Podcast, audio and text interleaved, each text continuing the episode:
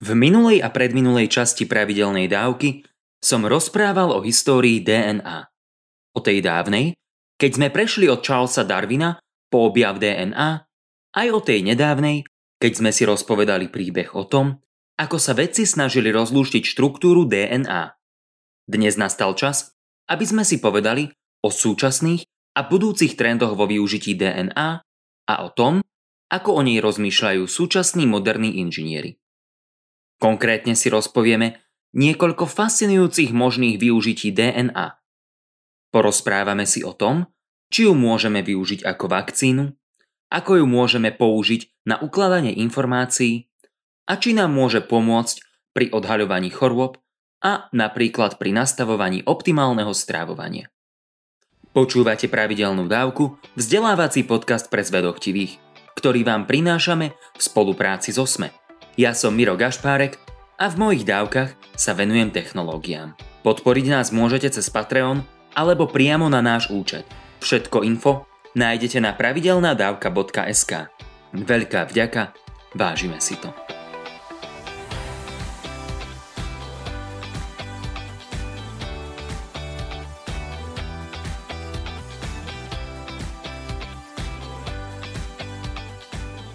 Ešte predtým, ako sa pozrieme na tie vzrušujúce a najexotickejšie možné spôsoby využitia DNA, vráťme sa v našom príbehu do miléniového roku 2000.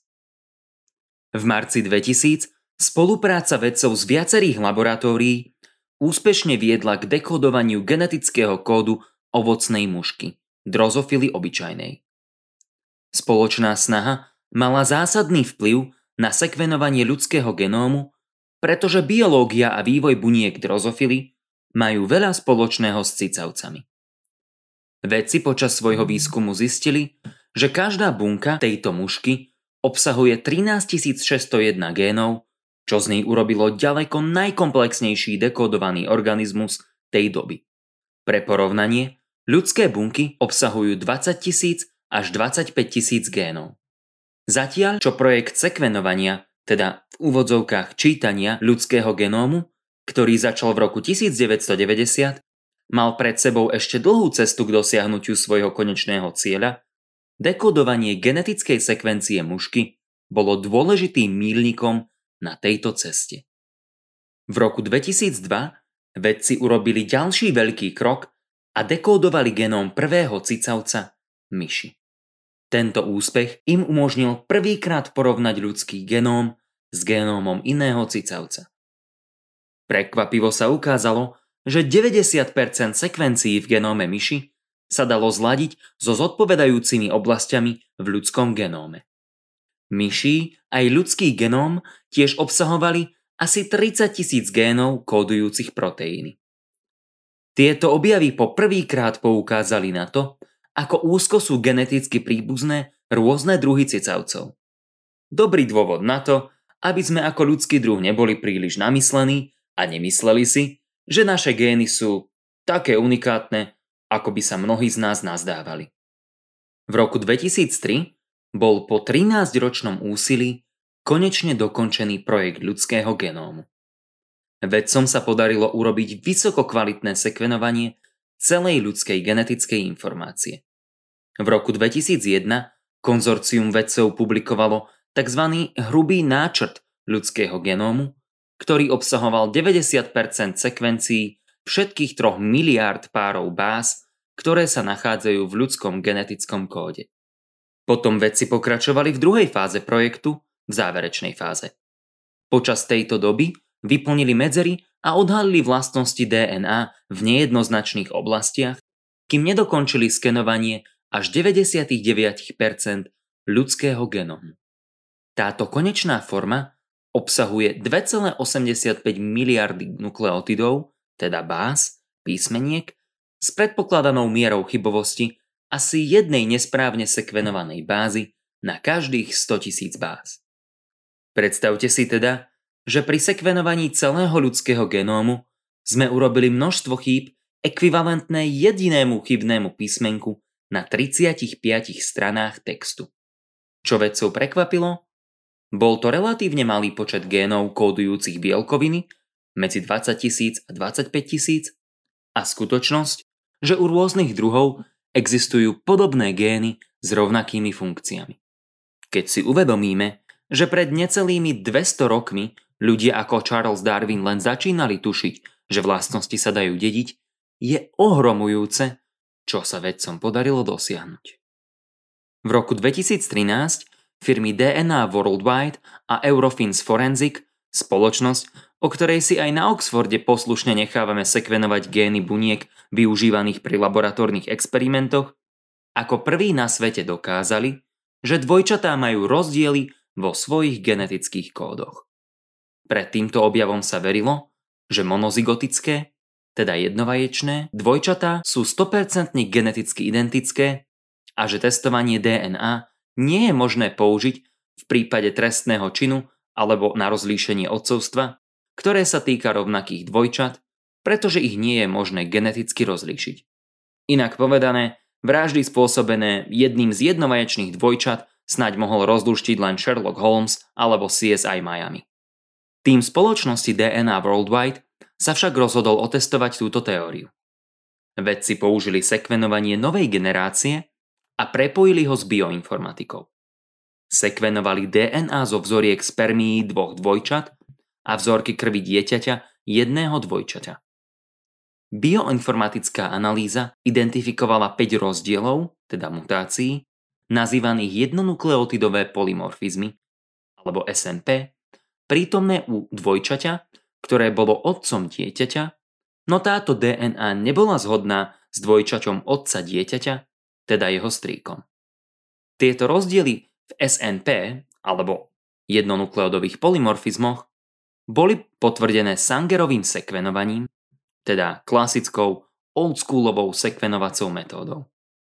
Poskytli experimentálne dôkazy pre hypotézu, že zriedkavé mutácie v génoch sa vyskytnú veľmi skoro okolo času, keď sa ľudská blastocista, teda jedno zo skorých vývojových štádií ľudského jedinca, rozdelí na dvoje a že tieto mutácie sa budú niesť počas celého života. Tieto rozdiely a metódy vyvinuté laboratóriami firiem DNA Worldwide a Eurofins poskytli riešenie problémov, ktoré sa objavujú pri zložitých prípadoch rozhodovania o odcovstve a pri súdnych konaniach týkajúcich sa identických dvojčiat. Posuňme sa však teraz od týchto stále historických mílnikov k tým najmodernejším objavom. O mRNA vakcínach ktoré dnes zachraňujú milióny ľudí po celom svete pred závažnými následkami ochorenia COVID-19, sme sa už pred časom v tomto podcaste rozprávali. Určite si vypočujte 178. epizódu pravidelnej dávky, v ktorej som sa tejto téme venoval. Čo však DNA vakcíny?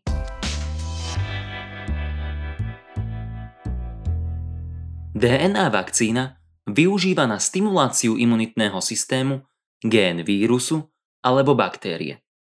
Ak sa DNA vakcína podá pacientovi, mechanizmy v pacientových bunkách vytvoria vírusový alebo bakteriálny proteín, ktorý ich imunitný systém rozpozná ako cudzí pre telo. Ako v prípade akýchkoľvek iných vakcín, imunitný systém potom v budúcnosti rozpozná baktérie alebo vírusy a teda snáď zabráni rozvoju choroby. Takúto vakcínu na COVID-19 napríklad vyvíjajú na Pastérovom inštitúte vo Francúzsku. Ďalšie firmy, pracujúce na DNA vakcínach na ochorenia ako je rakovina či HIV, zahrňajú GlaxoSmithKline alebo PowderMed. Pripomeňme si, konvenčné vakcíny sa vyrábajú z celých baktérií alebo vírusov, buď deaktivovaných alebo mŕtvych, alebo z častí baktérií alebo vírusov, napríklad z jednej z ich bielkovín. Aké sú výhody DNA vakcín? Môžu byť vyrobené v krátkom časovom rozmedzi. Je ľahšie vyrobiť veľké množstvo istého génu, než vytvárať proteíny alebo pestovať baktérie či vírusy. Pri výrobe je dôležitá rýchlosť, ako to vidíme pri súčasnej pandémii. Vakcíny môžu byť využité proti kmeňom baktérií alebo vírusov, ktoré neustále mutujú a menia sa. DNA vakcíny sa ľahko prepravujú a skladujú. DNA je veľmi stabilná molekula a nemusí sa skladovať pri nízkych teplotách, čo je výborné kvôli preprave a skladovaniu. Výroba DNA vakcín môže byť veľmi lacná. Výroba a čistenie je pomerne jednoduché aj pri veľkom množstve DNA. Tiež neexistuje žiadne riziko pre tých, ktorí vakcínu vyrábajú. Niektoré konvenčné vakcíny si totiž vyžadujú kultiváciu infekčných baktérií alebo vírusov. A to so sebou nesie malé, ale stále prítomné riziko pre tých, ktorí sa zaoberajú výrobou vakcín. A čo ich nevýhody? Jednoducho povedané, predchádzajúce snahy vyvinúť DNA vakcíny zlyhali. Ešte stále sa nám nepodarilo dostať takúto vakcínu na trh skrze celé spektrum klinických testov. Dúfajme, že sa to v blízkej budúcnosti podarí.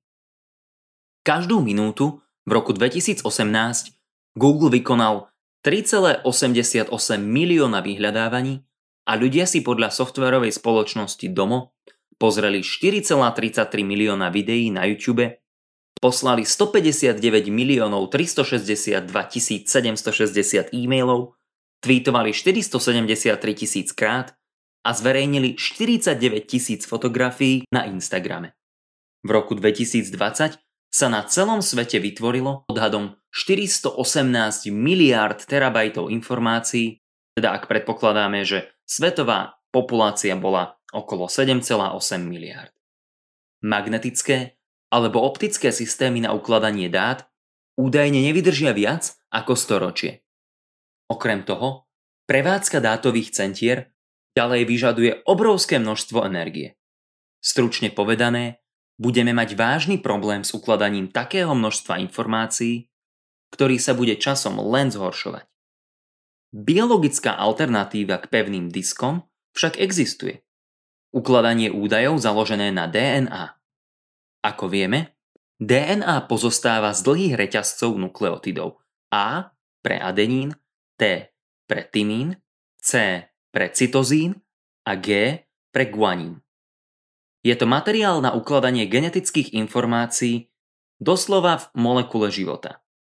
Dáta je možné ukladať v postupnosti týchto písmen, čím sa DNA zmení na novú formu dátového úložiska. DNA je dnes bežne syntetizovaná, teda vyrábaná a presne kopírovaná. DNA je tiež neuveriteľne stabilná čo dokazuje kompletné sekvenovanie genómu fosílie koňa, ktorý žil pred viac ako pol miliónom rokov. A skladovanie DNA nevyžaduje veľa energie. Ale práve úložná kapacita je to, čím je DNA fascinujúca. DNA dokáže presne uložiť obrovské množstvo dát s dátovou hustotou ďaleko prevyšujúcou dátovú hustotu elektronických zariadení. Napríklad jednoduchá baktéria Escherichia coli má podľa výpočtov publikovaných v roku 2016 v Nature Materials Georgeom Churchom z Harvardovej univerzity a jeho kolegov hustotu ukladania asi 10 na 19 bytov na kubický centimeter. To je 10 miliónov biliónov bytov. Kašlime na milióny a bilióny. Je to jednoducho veľmi veľa. Ako veľa? Pri tejto hustote by všetky súčasné svetové potreby ukladania dát ročne mohli byť dobre naplnené kockou DNA s hranou asi 1 meter. Možnosť ukladať údaje v DNA nie je len teoretická. Napríklad v roku 2017 použila Churchova výskumná skupina technológiu úpravy DNA CRISPR na zaznamenávanie obrázkov ľudskej ruky do genómu Escherichie coli, ktoré boli následne čítané s presnosťou na viac ako 90%. A vedci z Washingtonovej univerzity a Microsoft Research vyvinuli plne automatizovaný systém na zápis, ukladanie a čítanie údajov zakódovaných v DNA. Mnoho spoločností, vrátane Microsoftu a Twist Bioscience, pracujú na zdokonalení technológie uchovávania DNA. Medzi prekážkami, ktoré bránia tomu, aby sa ukladanie údajov do DNA stalo bežným, sú náklady a rýchlosť čítania a zápisu DNA, ktoré musia ešte klesnúť v prípade nákladov a stúpnuť v prípade rýchlosti, aby ukladanie informácií do DNA mohlo konkurovať elektronickému ukladaniu.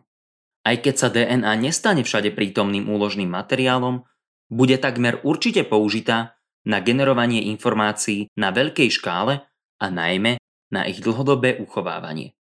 Pri nízkych teplotách je totiž DNA naozaj veľmi stabilná.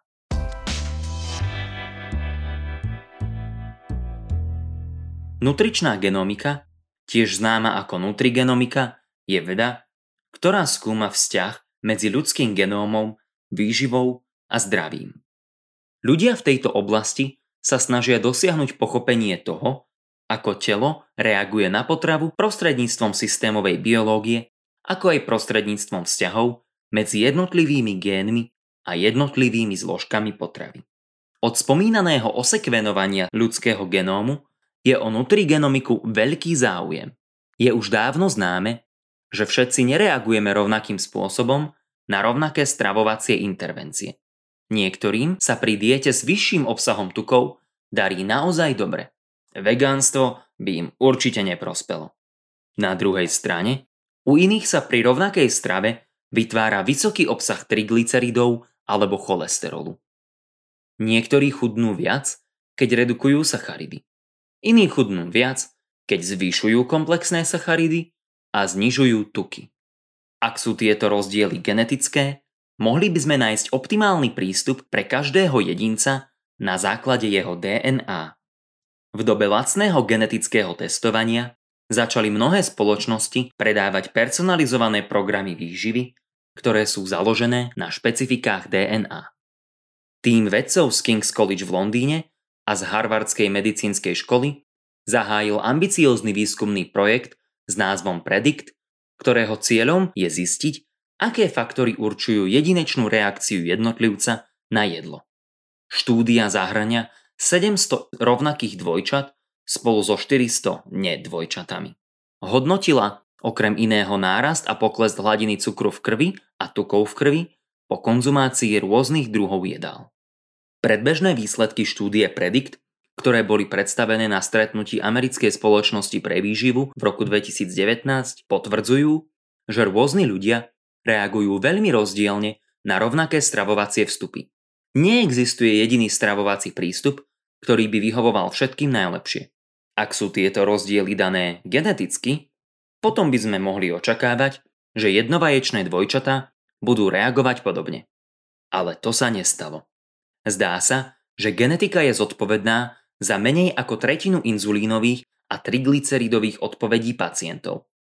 Špecifický pomer tukov a sacharidov v strave tiež nebol silne prediktívny. Pri našich individuálnych reakciách na stravu hrali oveľa väčšiu úlohu ďalšie faktory, ako napríklad spánkové návyky, cvičenie, stres a črevné mikróby. Napriek tomu sú však individuálne variácie v našej DNA dôležité pri predikcii rôznych genetických chorôb a verím, že v budúcnosti sa testy DNA budú bežne používať v rámci prevencie ochorení, najmä v dôsledku ich klesajúcej ceny. Okrem toho, americká federálna lieková agentúra FDA v roku 2017 schválila testy DNA zo slín od spoločnosti 23andMe, ktoré umožňujú zistiť geneticky podmienené riziko chorôb ako Alzheimerova choroba, Parkinsonova choroba, celiakia, alfa-1 antitrypsínová deficiencia či dedičná trombofília. Suma sumárum, existuje množstvo ďalších fascinujúcich využití DNA. Je to programovací jazyk? Môžeme z nej budovať nové štruktúry pomocou technológie DNA origami? A zmeníme jej fundamentálnu štruktúru pomocou expanzie genetického kódu? O tom si možno povieme niekedy na budúce. Ako lietajú lietadla? Je náš svet hologram? Ako fungujú okuliare na farbosleposť? Sme vo vesmíre sami? Odkiaľ prichádzajú komety? A ako sa žije na vesmírnej stanici? Moje meno je Jozef. Moje je Samuel. A na takéto otázky hľadáme odpovede vo Vedatorskom podcaste. Ktorý vychádza pravidelne každý týždeň v útorok. Nájdete ho na všetkých podcastových aplikáciách. A na stránkach denníka Sme. Toľko teda na dnes a vďaka za počúvanie. Ak máte ohľadom dnešnej dávky nejaký komentár alebo otázku, neváhajte a napíšte ich buď na facebookovú stránku, alebo pošlite na môj e-mail miro zavináč pravidelná dávka .sk. Ak sa vám dnešná dávka páčila, budeme vďační, ak nás podporíte aj peňažným darom, ktorý vám vôbec neuškodí a nám veľmi pomôže. Nezabudnite